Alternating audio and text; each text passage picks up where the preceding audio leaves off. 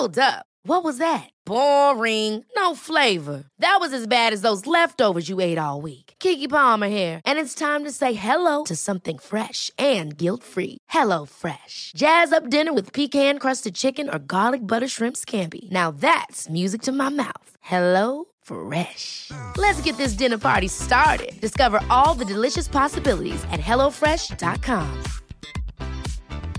It's that time of the year. Your vacation is coming up. You can already hear the beach waves, feel the warm breeze, relax, and think about work. You really, really want it all to work out while you're away. Monday.com gives you and the team that peace of mind. When all work is on one platform and everyone's in sync, things just flow wherever you are. Tap the banner to go to Monday.com.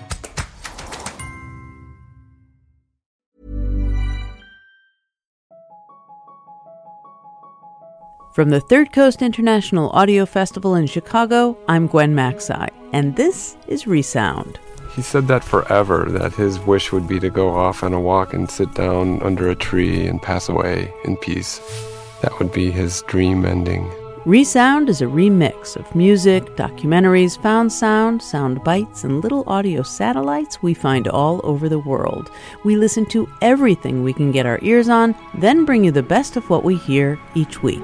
Whilst the earth is beautiful, just being able to transcend it physically, I think, is a metaphor for one's hopes for spiritual transcendence. As mere human beings in this brief life, we're sandwiched between two great wonders the earth and the sky. One is solid and steady, providing the grounding of almost everything we do, and one is expansive and largely unknown, a great mystery, the stuff of dreams and philosophers. Today on Resound, we explore a little of both gravity and anti gravity, forest and flight, featuring the search for a very special tree. Is that is that a beech tree? No. An old man's gravitational pull. There is something otherworldly about him. And of course, a magic carpet. Flying carpets were woven and sold till the late 13th century. Stay tuned.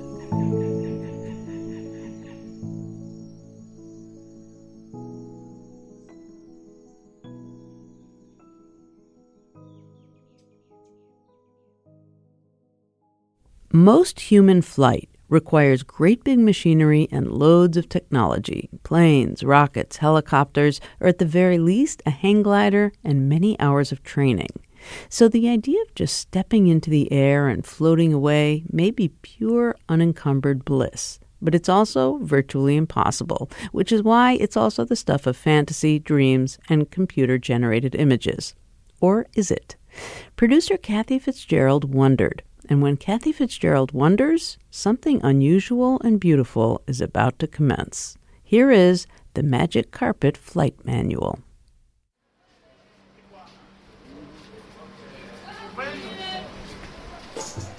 The world of the Arabian Nights may be over 700 years old, but I'm still beguiled. Caves full of treasure, genies lurking in lamps, and bazaars crammed with exotic temptations. Each shop was fronted by an awning which kept off the glare and made a grateful shade. Anon, he saw a broker offering for sale a carpet at 30,000 gold pieces. The prince beckoned to him. What special virtue hath it that thou demand such a sum? The broker answered, Its properties are singular and marvellous. And of course, the magic carpet the rug that looks run of the mill, but turns out to be anything but. Whosoever sits on this carpet and wills in thought to be taken up and set down upon another site will, in the twinkling of an eye, be borne thither, be that place near hand or distant and difficult to reach. I'm used to being disappointed when it comes to magic carpets. The rug in the hall's never shown any sign of taking off. But that doesn't stop me wishing. I'm waiting for someone to tip the world up like a snow globe so I can fly away into all that blue. The Magic Carpet Flight Manual, Chapter 1 Take off. When I was researching my PhD, I spent a long time in the library reading old books about something called natural magic.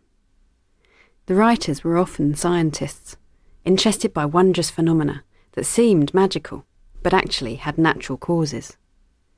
And then one day I'm web dreaming, dodging phone calls from work, and I find myself on the website of a museum in Iran. Factual evidence for what was a long standing myth has been found by a French explorer, Henri Back, in Iran.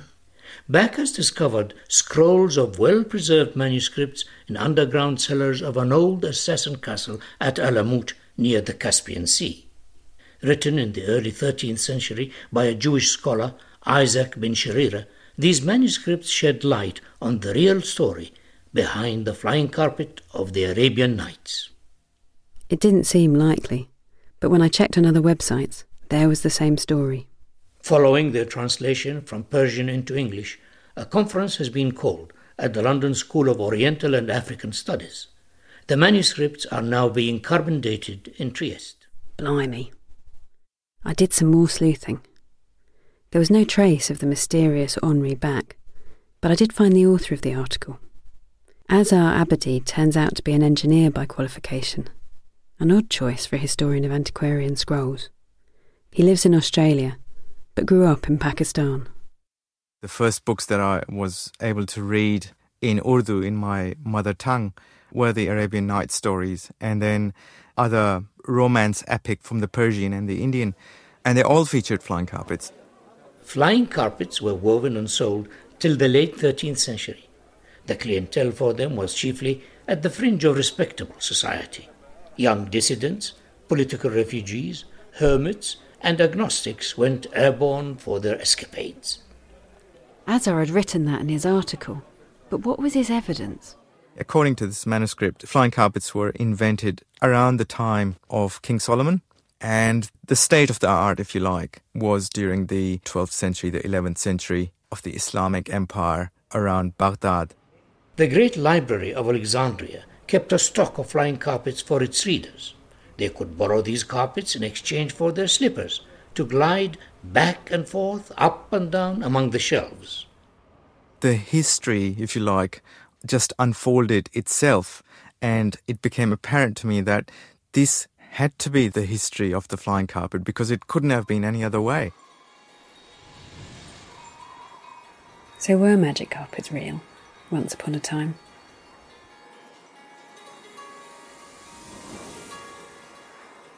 Don't be daft. Chapter 2 Losing Altitude. I read it on the net and uh, I think you had me for about a page. I was just sitting there thinking, really? really? I was Googling myself, as, as you do sometimes, and then I found that my story was on internet. And it wasn't actually attributed to me. They just printed it with everything else. So they had historical fact mixed up with this story. So I was um, I, I was quite shocked to see that because I had never intended the story to be a fraud. And even now, even last month, I got an email from someone in, in Iran saying that he's very interested in the story and he can't find it. This, um, this is true. He, this guy said, I'm very interested in reference such and such. Could you please tell me where I can find that book or that reference? And I said, I'm sorry to disappoint you, but it doesn't exist. It's not real. And he said, But it is real. It was printed in a newspaper. For me, the joy was sitting on that cusp. You know, deep down there was a skeptical bit that was saying this is just a story, but then there, it, you know, it almost gave you permission just to daydream a little bit and think, what if? And there was something nice about having both those feelings at the same time. I remember when I, and I was telling my, I was in living in Karachi at that time, and I told my one of my uncles that I had written this story of uh, flying carpets, and he said, "This is the most ridiculous and absurd thing I've heard. I'm very disappointed in you." You know, he was half joking, but he said, "Look, you've studied engineering, you've studied maths, you know all about the laws of physics, and here you've written this absurd story. What do you think you're doing?"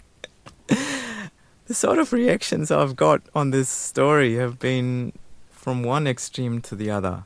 They just keep on coming. Did you have any qualms about playing into the West's habit of romanticising the East? if I define myself as someone from the East, I think we tend to romanticize the East ourselves, uh, just like you would romanticize the past. I think there are lots of nice things to romanticize about the golden age of Islam, the empire of Baghdad, and the, the caliphate there before the Mongols came in from the East. Why do you think we still fantasize about flight um, now that we know how to do it? To me, it's the desire to be anywhere but here. Carpet fact turns out to be carpet fiction. But if Azhar's story is just a story, where did the myth of the magic carpet come from? Chapter 3 Finding Your Carpet. Carpet salesmen I've met tell me kings in palaces walked on rugs made from the finest wool, taken from the necks of baby lambs. In the desert, nomads wove their hopes for a better life into their carpets.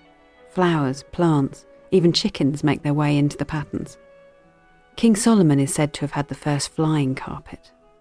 It was a big one, 60 miles square, big enough for his entire army, cavalry, and cooks. But when I think of flying carpets, I think of the Arabian Nights, which is odd because there's hardly any mention of them in the stories at all. Not even Aladdin has a magic carpet, though when he finally gets his princess, he does make the most of her flying bed. It's all down to Hollywood and the West's tendency to romanticize and often belittle the East, what the academic Edward Said called Orientalism. I spoke to Professor Marina Warner. She's writing a book about magic and the Arabian Nights. The magic carpet has become the emblem of Orientalist fantasy because it's been much more associated with languor, with private passions. I mean, the end of The Thief of Baghdad, when the thief and the princess uh, fly off on the carpet.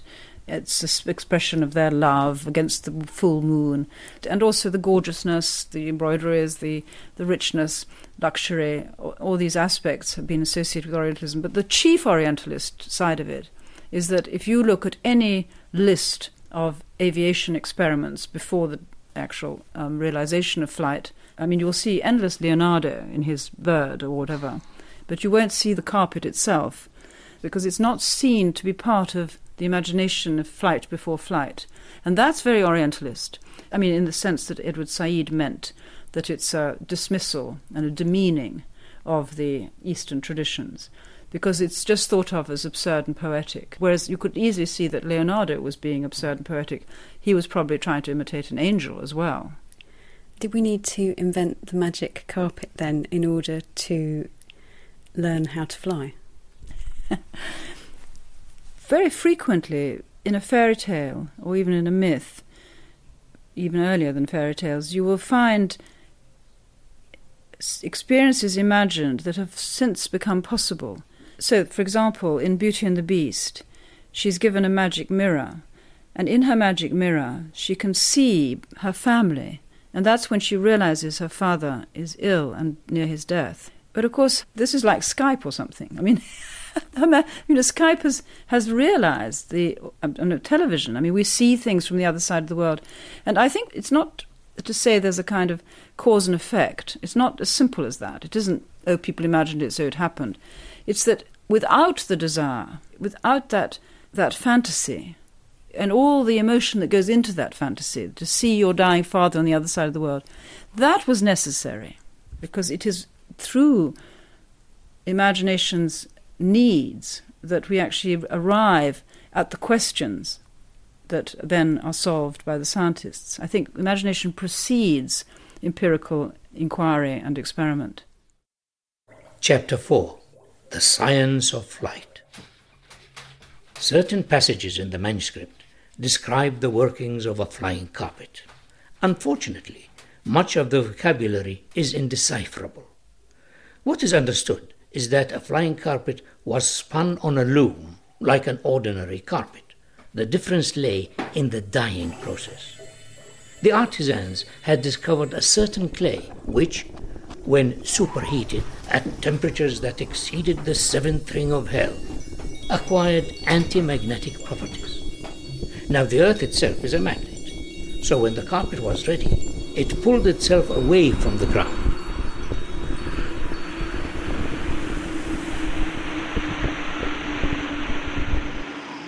What chance is there that modern scientists will fulfill our desire to soar? Professor Ulf Leonhardt is working on quantum levitation at the University of St Andrews. It's not, in principle, not that difficult to levitate things. All you have to do is to make the forces that typically attract things, uh, make them repelling. And you do this by unusual materials. So you replace a piece of glass by an unusual piece of glass where light is refracted the other way around, and then it would repel things. So that's that's what you do. So what was uh, sticky first then becomes repulsive, and if it's repelled, it starts to float. So if we ever managed it, the object would be it would appear as if it was floating on nothing. That's right. It would float on nothing.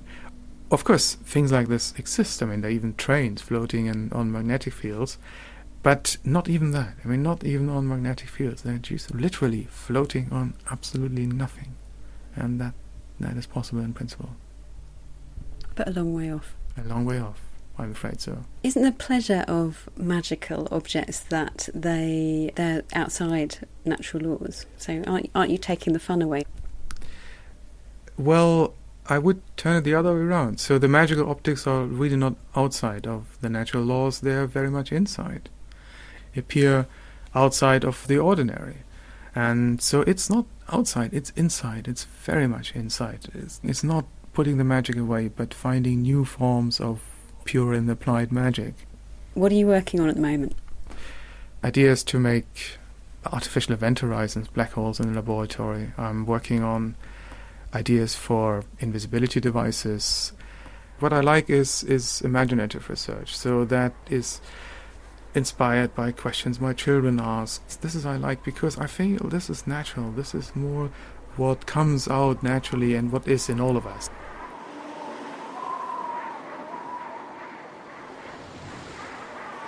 Chapter 5 Flight I think it might be a bit wobbly. Once you were on a carpet and it, it was in air, you still had to hold on to it. Pictures you see of people flying on, on these flying carpets, they're usually sitting cross legged. But I imagine they have to be holding on tight. I reckon it would be quite hair raising. The International Space Station, or ISS, developed and operated by 15 countries, is a truly spectacular project reflecting humankind's dream about space. It's also home to Kibo. When he was a boy, Koichi Wakata watched the lunar landing on TV. Since then, he's become one of Japan's most experienced astronauts, veteran of three space flights, and more to the point, a recent ride on a magic carpet in the space station in the microgravity environment, it's uh, very easy to just float and uh, you know f- fly from one place to another. But I've never tried to fly with some carpet with some sort of cloth underneath myself. Finding the right material, um, right stiffness, and uh, using Velcro, those are the keys to, to be able to fly the carpet. So you actually you velcroed your feet on onto the carpet. Right. Did that feel like cheating? Uh, oh, cheating. Cheating. Yes. yes, actually, yes. Sometimes you have to do what you have to do, and uh, you're right. I tried many ways, but I, uh, until I found out that uh, it's really is easy if I use a Velcro attached to the uh, the partition cloth, as well as uh, putting the the other part of the Velcro on my sock. It really made it easy for me to to look as if I was really flying on a carpet. Did it feel a bit silly? That's a good question. Um, there are a lot of things that uh, that looks kind of looked uh, silly, like uh, you doing a high five or doing uh, arm wrestling. But at the same time, if you look at it, uh, to get the attention from the youngsters, I think uh, these experiments are very, very useful and very powerful. We're living in the space age. JAXA is constantly spurring its technological and scientific edge to better challenge the unknown for the sake of humankind and Earth.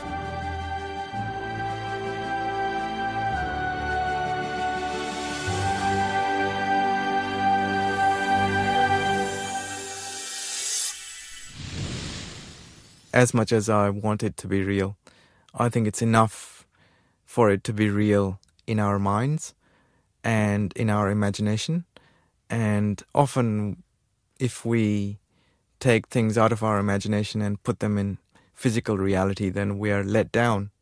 So, I would be dis- I, I wouldn't like to see it. I wouldn't like to see a real flying carpet. Would you? My carpet's not magic. It's cotton and very functional. Sarah Joseph is editor of the Muslim lifestyle magazine emel. She converted to Islam as a teenager. I asked her about her prayer mat. My prayer mat stays in my bedroom, just by the window, so I can look out onto the garden. And at night, I can see the stars. That height, you have it in the beautiful steeples of churches, and you have it in the wonderful minarets of the Muslim world. Whilst the earth is beautiful, just being able to transcend it physically, I think is a metaphor for one's hopes for spiritual transcendence. It creates a sacred space. The object is merely an outward sign of inward grace. I have a friend who's a jazz musician and sometimes plays, he used to say, it's that place of golden light. I know exactly where that place is because I've been there. Infrequently, unfortunately, on my prayer mat. Chapter 6 Pushing the Envelope. The sort of enchantment that I respond to, and I think the stories in a way embody, stories like the Arabian Nights embody, is the kind of magic that is wonder, accepting, our, eh, humbly accepting that there are things beyond our understanding, but not beyond our responsiveness. So we can respond by representing it, by symbolizing through pictures, stories, music, but retaining the, you know, what in religious terms is called the ineffable, re- retaining the idea that there are things that not only lie beyond our understanding, but that whose beauty depends, in a sense, on lying beyond our understanding. I think, in a sense, space station or spaceship is really like a flying carpet to take us over there to the place of unknowns and. Uh, to be able to fly freely is uh, what we always desire, whether uh, on a spaceship or uh, on a flying carpet.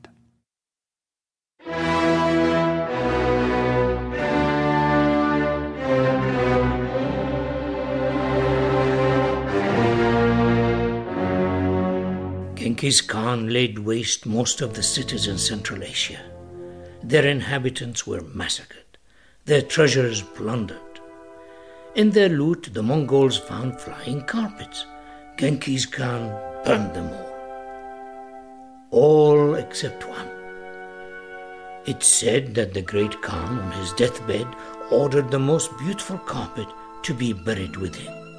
So, when his generals laid him to rest, they left by his side his carriage to the heavens, a blood red rug with a border of fiery yellow and a black rose in its center. The dowry of a Jewess to her Muslim prince. It's, it's uplift, it's uh, joy, not feeling heavy, you know, feeling light, not feeling time weighing on you. I mean, it's, it, it sort of works out many of the images that are associated with happiness. Do you have? Do you ever have flying dreams?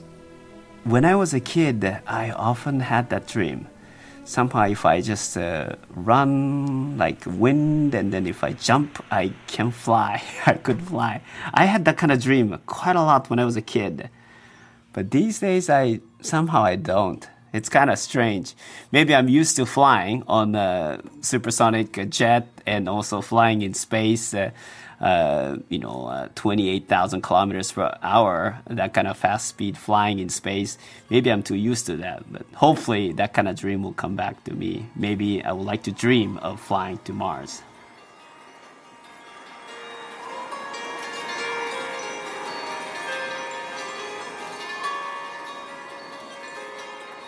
In the end, the only real magic carpet is the one in my daydreams. And maybe that's how it should be. I'm yearning for a way to fly. Inside.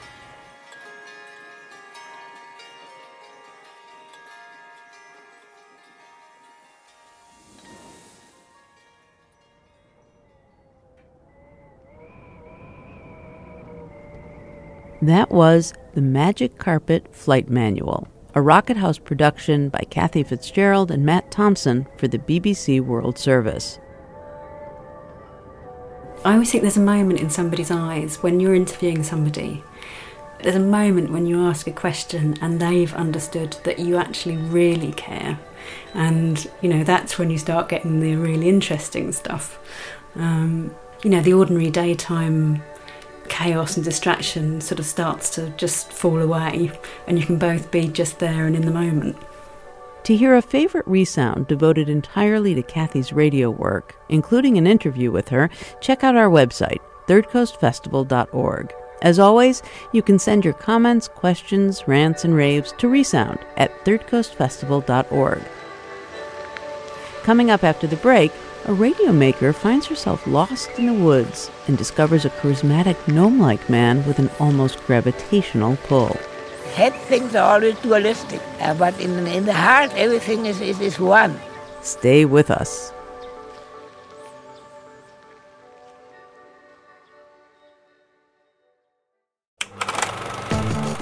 Listen up. The 2016 Third Coast Short Talks Challenge is officially underway. Short Talks is the one time each year that we encourage anyone and everyone, seasoned radio makers and newbies alike, to create a great little radio story and send it our way. This year, we're teaming up with Manual Cinema, a film inspired shadow puppet collective, for a challenge inspired by, you guessed it, the moving image. To learn the rules and see the four gorgeous mini movies Manual Cinema created just for us, visit our website, thirdcoastfestival.org. And just so you know, the deadline is May 17th, so get cracking.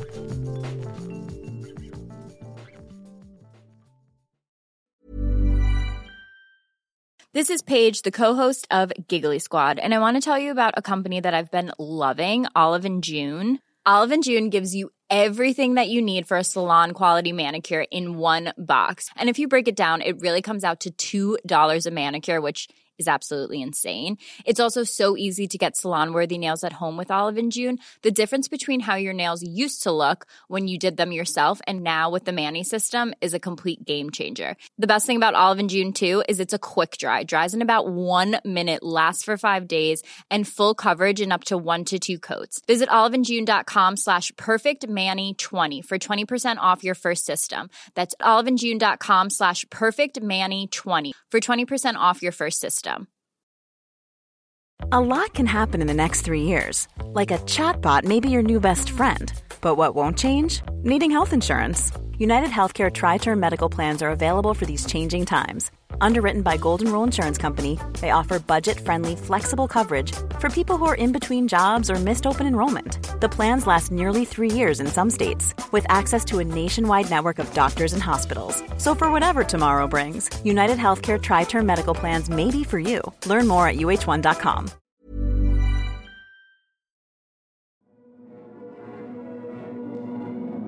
Welcome back to Resound from the Third Coast International Audio Festival in Chicago. I'm Gwen Macsai. Here at Resound, we listen to every podcast and radio show we can get our ears on, and that is no small task. Then we bring you the best stories we discover worldwide. This week, we found two graceful stories that guide us to opposite spheres the sky and the earth. Now to the Earth, where we meet an old man named Wolfgang, a longtime fixture around the city of Ann Arbor, Michigan. You could regularly find Wolfgang in a library armchair reading books about philosophy or tending his community garden plot. Now ailing and living alone, Wolfgang has attracted a devoted circle of much younger friends and caretakers. Producer Stephanie Rowden found herself unexpectedly drawn into his orbit. And in this audio essay, she retraces her path from documentarian to caretaker. Here is Gravitation and Other Graces.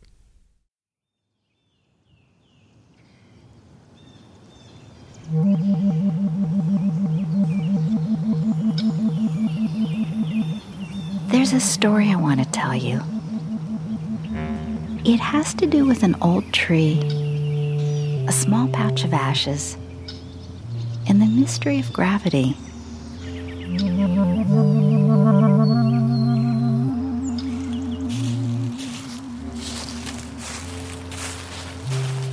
Did you know you can get lost in the woods looking for the end of a story?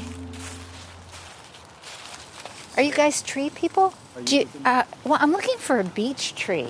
Ah. you haven't seen an unusual beech tree around here. Unusual as in what? The branches kind of reach out and they over and they go down to the ground. I've seen that out here. I have the small green pouch of ashes with me. Again. Oh, I know which one. I know which one she's talking about. It's the one that if you keep going down this little trail to the top of the ridge, It's up. It's up there. it's yeah, yeah, yeah, it's it's it's it's maybe a quarter mile up. L- let me just draw it for you over here. And this is north, east, He's drawing a map into the ground with a stick. south. Once you come up around here, Except I'm terrible with maps. and right over here is your tree. That I think it's the tree that you're looking for.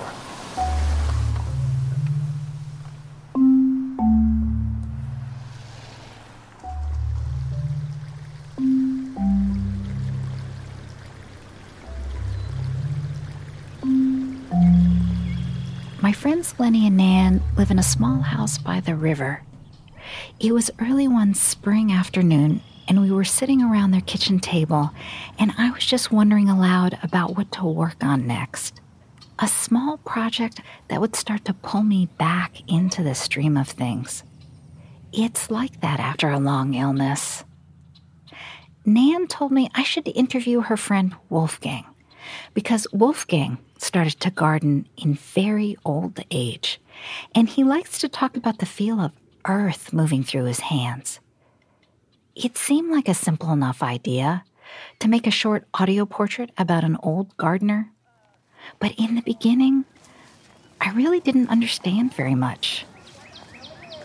Yeah, I mean, there we have to go back to some of the older forms of relationships, including the- some aspects of paganism. Did he say paganism? Because, you know, the, the earth was sacred. Most scientists say, well, uh, Cucumber or radish?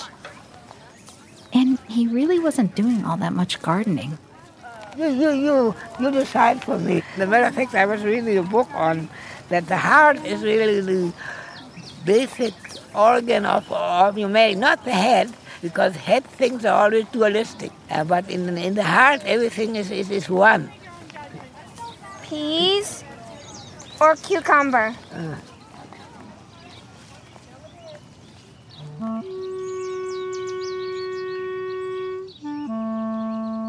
Well, he's always telling me that um, he wants me to see a fairy. He can recognize people as fairies.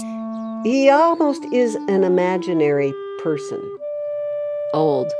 Like, I don't feel that when you see him, that he looks like he even belongs in this time period.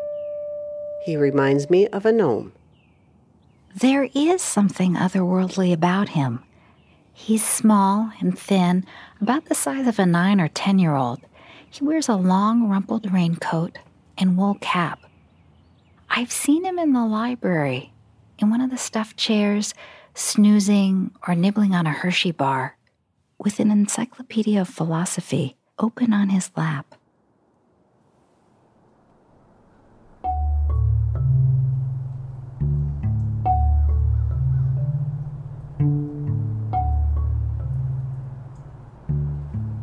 The year I was sick, when I had enough energy, I would sit and look out the window. That state of being It's like you're on another small planet, far off in the distance. When I meet up with Wolfgang in the garden, though, I'm starting to come back to life. I have eyebrows again. Wolfgang, what's that growing in the corner there? This? I don't know. Is that the same as this? In the middle of the garden, there's an arbor where we usually sit on Wednesday evenings. This is our decadence. Wolfgang wants to talk about the decadence of consumer culture and speculate about the return of the divine feminine. He's been reading books about the healing power of trees and life after death. I learned that he was a freelance illustrator when he was younger, that he grew up in Berlin as an only child, and that he and his parents managed to get themselves out of Nazi Germany and then resettle in Detroit. But the thing I'm actually most interested in is the orbit around Wolfgang. Uh, Lenny and Nan. Zeke. I'm in there. Tara. Marion. Dale. And myself. I think that's the core. And this surprises me because in all the years I've seen him around town, I just assumed he was totally alone. We get him oranges, apples, That's Jesse. prunes, His friends take him shopping, to doctor's appointments, hummus, peanut butter, for walks in the woods. Dimplemeyer bread, I'm not sure it would have occurred to me to take care of him. and sometimes we'll ask for fig Newtons. I've just come from a year where I was taken care of a lot by friends and family, some of whom even moved in for a while. I don't even know how I would have managed without them. But he has no one, no blood relations. He doesn't have a child or a sister. There's no one. We're his de facto family. I kind of think like like that we're it, the, the the people that are with him now. That we have to learn how to pace ourselves with him and discern between what's an emergency and what's just loneliness. Loneliness.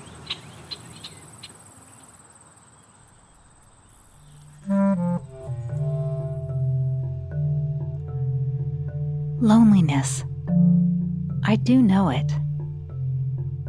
Even when you have a lot of people who love you and are looking after you like I had, sometimes it's just you. A solitary planet.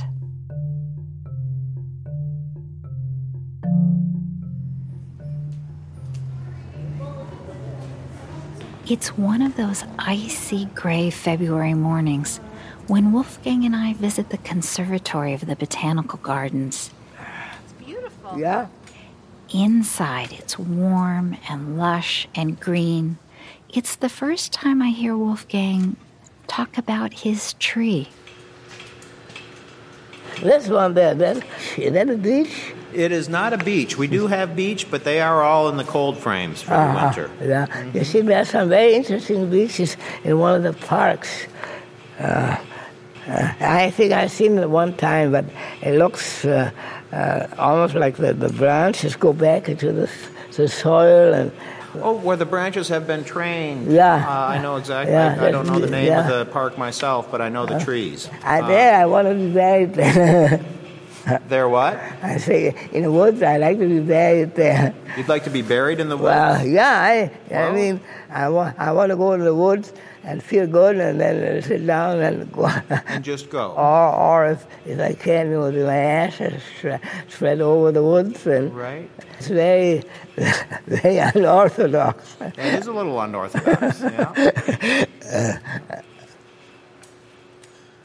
He said that forever, that his wish would be to go off on a walk and sit down under a tree and pass away in peace. And I think we all really would love it to end up exactly how he imagines it. That would be his dream ending.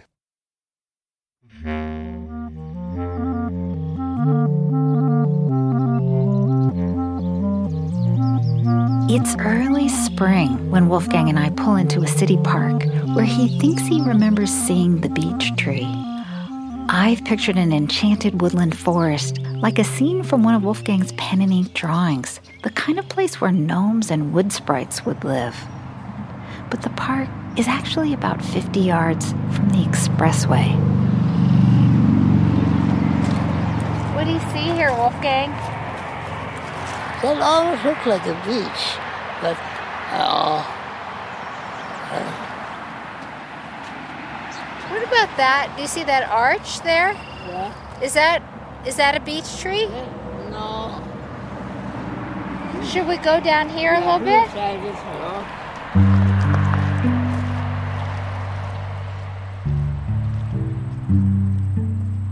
Wolfgang's closest friends call themselves the Wolf Pack. It's a loose group of about six or eight that shifts as people come and go.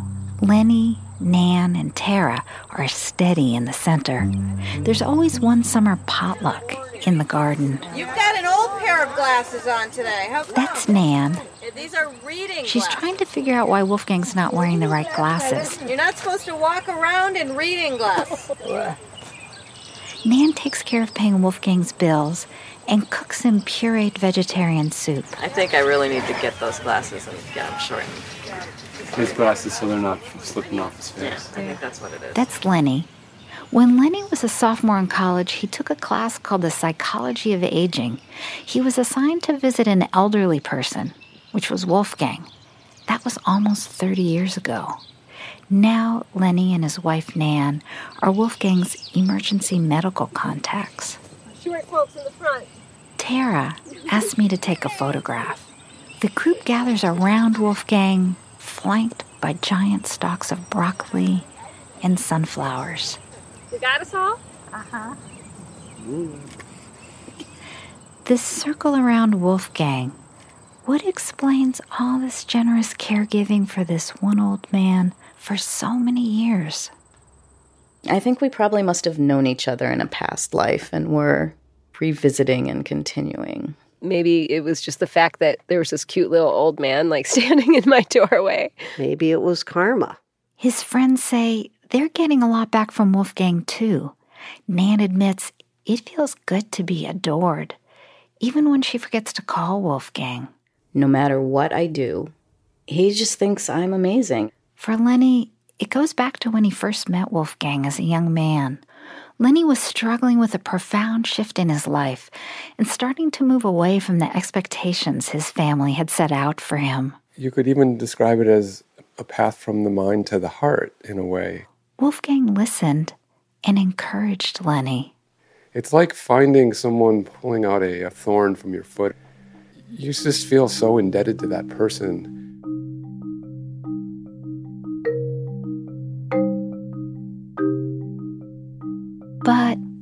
Also start to notice the whole project is pretty makeshift and fraught.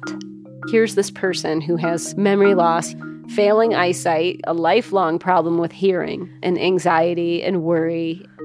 Sometimes I think, well, we have this little house.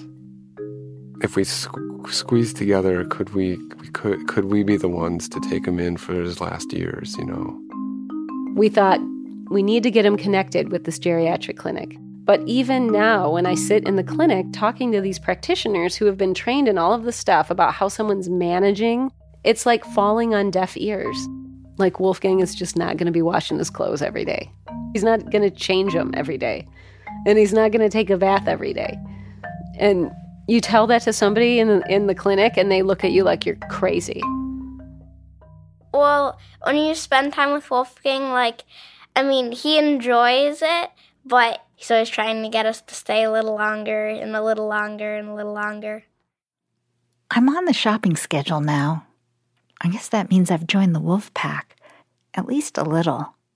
A couple times a month, I bring over a few groceries to Wolfgang's small apartment and subsidized senior housing. His little arms always fly up with an enthusiastic welcome. We might talk for a bit about one of Wolfgang's philosophical interests, but inevitably the conversation slides into his worries about his forgetfulness, his medications, and his doctor's appointments. One day, Wolfgang wants to play me his favorite piece of music, Beethoven's Sonata, Opus 109. He holds his hearing aid box right up to the little speaker on the CD player his friends got for him, and we sit and listen.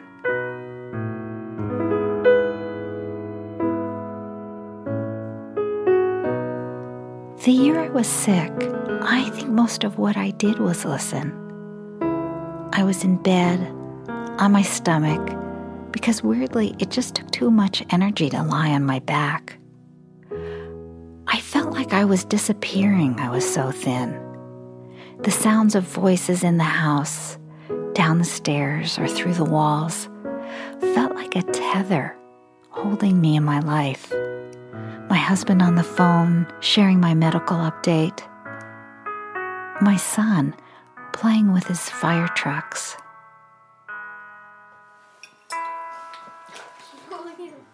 Blow out your candles, Wolfgang. Woo! Very good. Yeah. Kleine, no, the, the, the, the, somebody small. I don't know how many years ago I started giving him a hug. I just felt like he needed to be touched.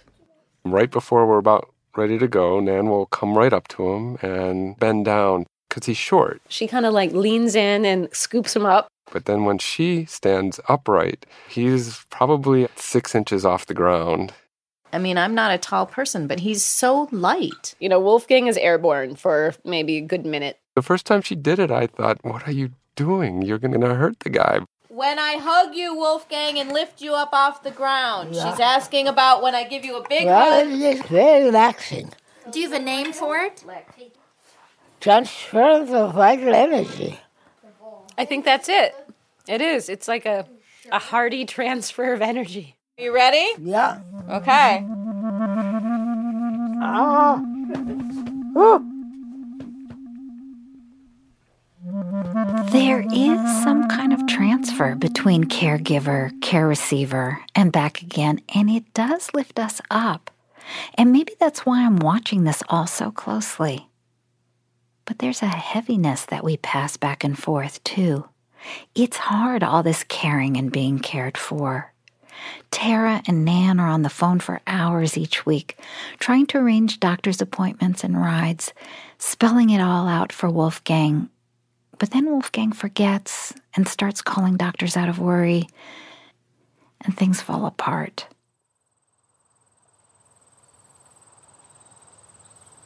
The last season in the garden, And we can make two rows. Tara and Wolfgang are leaning over his garden bed to plant. Okay, here goes lettuce. But then Uh, uh, who's taking me to the doctor? Uh, maybe I have to take a taxi. And, Well, uh, Wolfgang, you shouldn't go to the doctor by yourself. huh? I thought I was taking you, Yeah, but now yes, everything got changed. Yeah. Everything got changed around. I don't even know when your appointments are. Yeah. It's easier if Nan or me take Yeah. you to the doctor ourselves rather than you getting all confused with your appointments and rides. I- That's worse for us. Yeah. That that that is what causes us to feel stressed out. Yeah, no, no, Not I taking like to you. do but since you all do it so much, But we don't me, I mind. think you like, like Wolfgang, let's not talk about this anymore. uh, no, I so can't.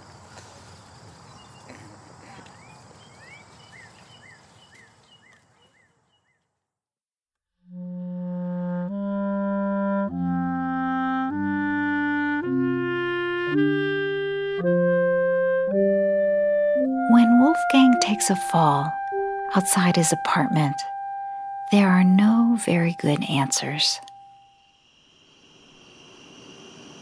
None of us here know if he's even going to be able to walk after this. What's that? I'm just trying to get a sense of how much we need to be there. I'm saying that I've been there a lot and therefore I'm feeling guilty when I'm not. And he's in pain because no one was there to say, please do something different.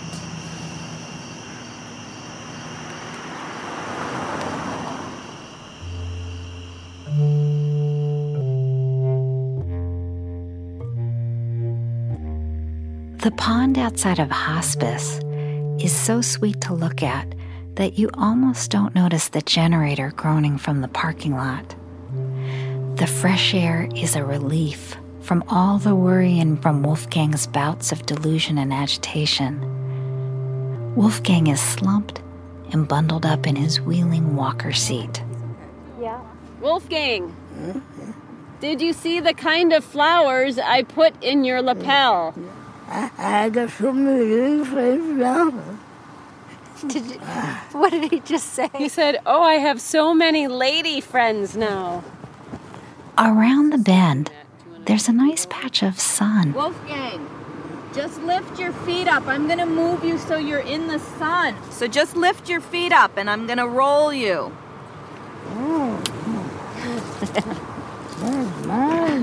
yeah.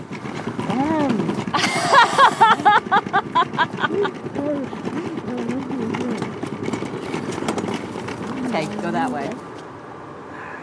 Oh, this is better in the oh, sun. Oh, this is awesome. Does that feel good?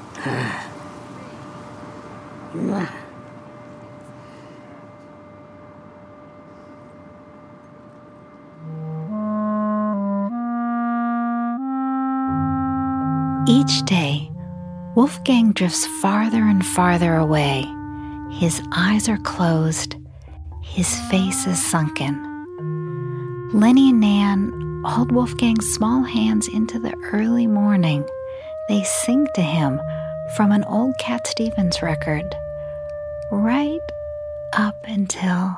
At the last note of that song, he has that last breath. Nan and I, when we just looked at each other and just thought, wow, he, he just he just did that. He just died. He just and I suppose tears were coming for us, us both. And then it was just kind of like one of us looked up and said, Well, I suppose we should get the nurse. The group gathers around Wolfgang's body to say goodbye and place a couple things in his pockets an acorn, a small bar of milk chocolate. I choose to go and sit by Wolfgang's garden bed instead. I sit for hours by myself, listening.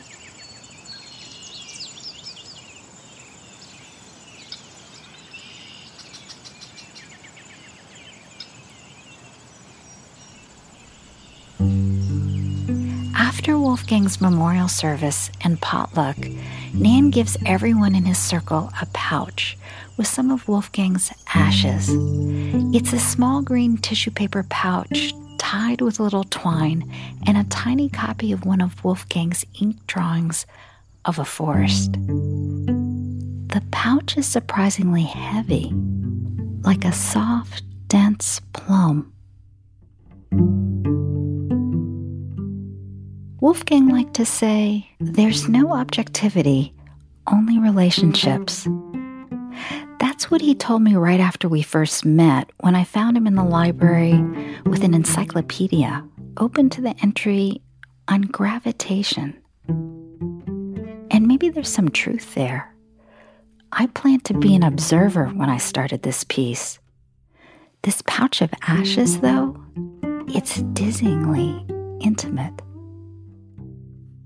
What do you do with something like this?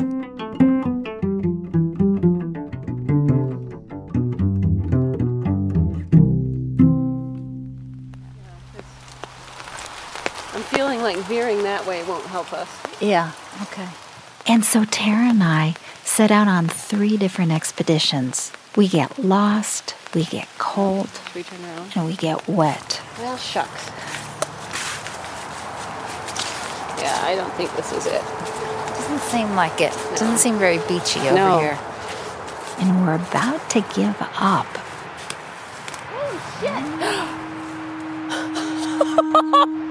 Is that it?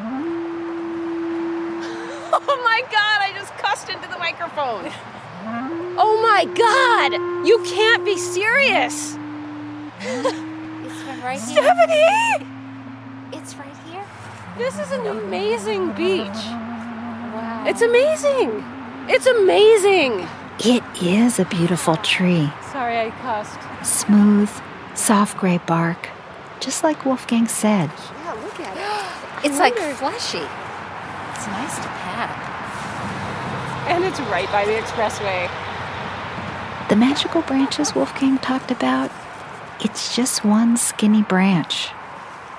But that branch does what Wolfgang described. It pulls back down toward the ground and also up. Would I have even noticed the tree if we hadn't been trying to find it? Well, Steph, you know what's funny? It's like waiting to receive him. That's what it feels like right now. It's just been waiting. There are nooks and hollows in the tree. I feel like down in here. Oh, here's a nice little. Oh, that's really nice. And we open the pouch and release him into the tree.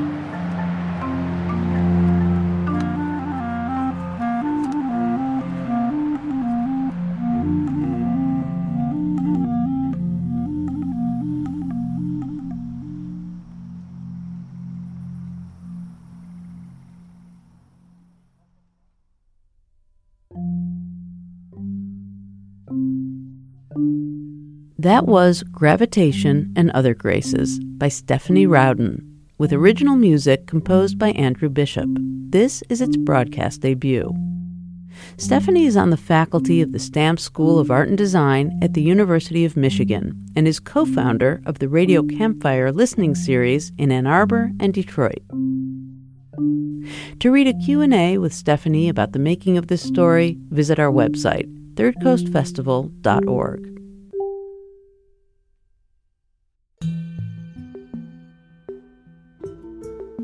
You've been listening to Resound from the Third Coast International Audio Festival in Chicago. I'm Gwen Macsai. The program is produced by Dennis Funk and curated by Johanna Zorn and Sarah Geiss of the Third Coast Festival. You can hear today's program at thirdcoastfestival.org, where you can also hear more than 1,500 outstanding documentaries from around the world and subscribe to our podcast. Support for Resound comes from Emma, a web based email marketing and communication service helping businesses and nonprofits manage their email campaigns and online surveys in style. More at myemma.com. The Third Coast International Audio Festival is a nonprofit arts organization made possible with lead funding from the Richard H. Driehaus Foundation and the John D. and Catherine T. MacArthur Foundation. Additional support is provided by the Riva and David Logan Foundation and the National Endowment for the Arts. The Third Coast Festival is supported in part by a grant from the Illinois Arts Council Agency. Special thanks to our many individual contributors from Chicago and around the world. The Third Coast Festival, now an independent arts organization, was originally founded at WBEZ Chicago. If you want to contact us, we would love to hear from you. Email us at resound at thirdcoastfestival.org. You can also connect with us through Facebook and Twitter. Resound returns next week with more radio that you can't hear anywhere else unless you live everywhere else.